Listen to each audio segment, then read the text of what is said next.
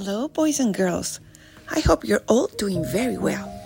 Today, we're going to read the Gospel of next Sunday, September the 11th, and it was written by Luke.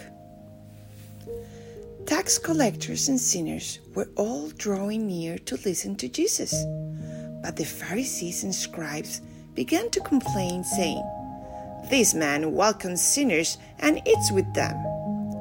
So to them he addressed this parable. What man among you, having a hundred sheep and losing one of them, would not leave the ninety nine in the desert and go after the lost one until he finds it? And when he does find it, he sets it on his shoulders with great joy. And upon his arrival home, he calls together his friends and neighbors and says to them, Rejoice with me, because I have found my lost sheep.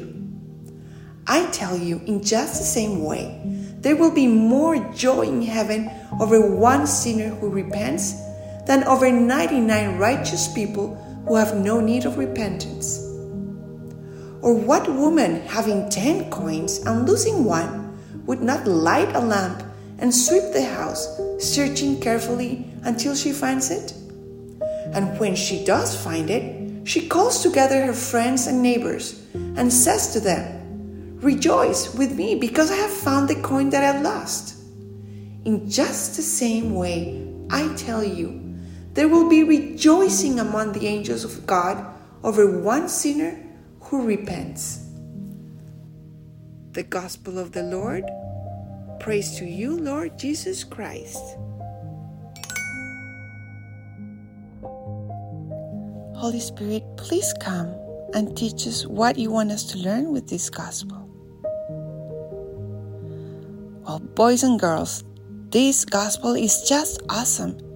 It's telling us how special each one of you is in Jesus' eyes. Did you know He created you as nobody else?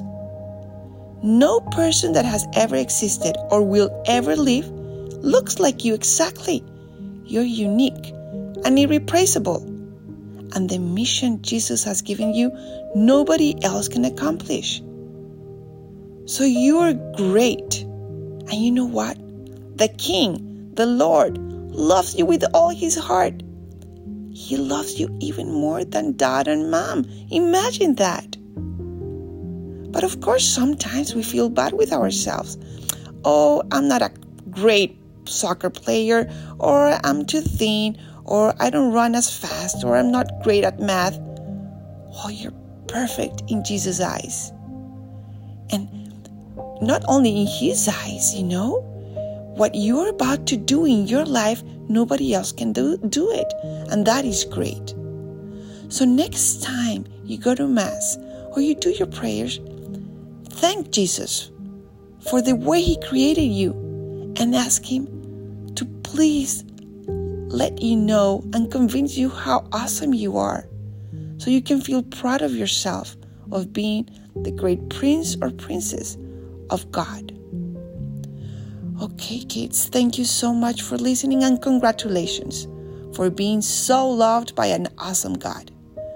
God bless. Take care.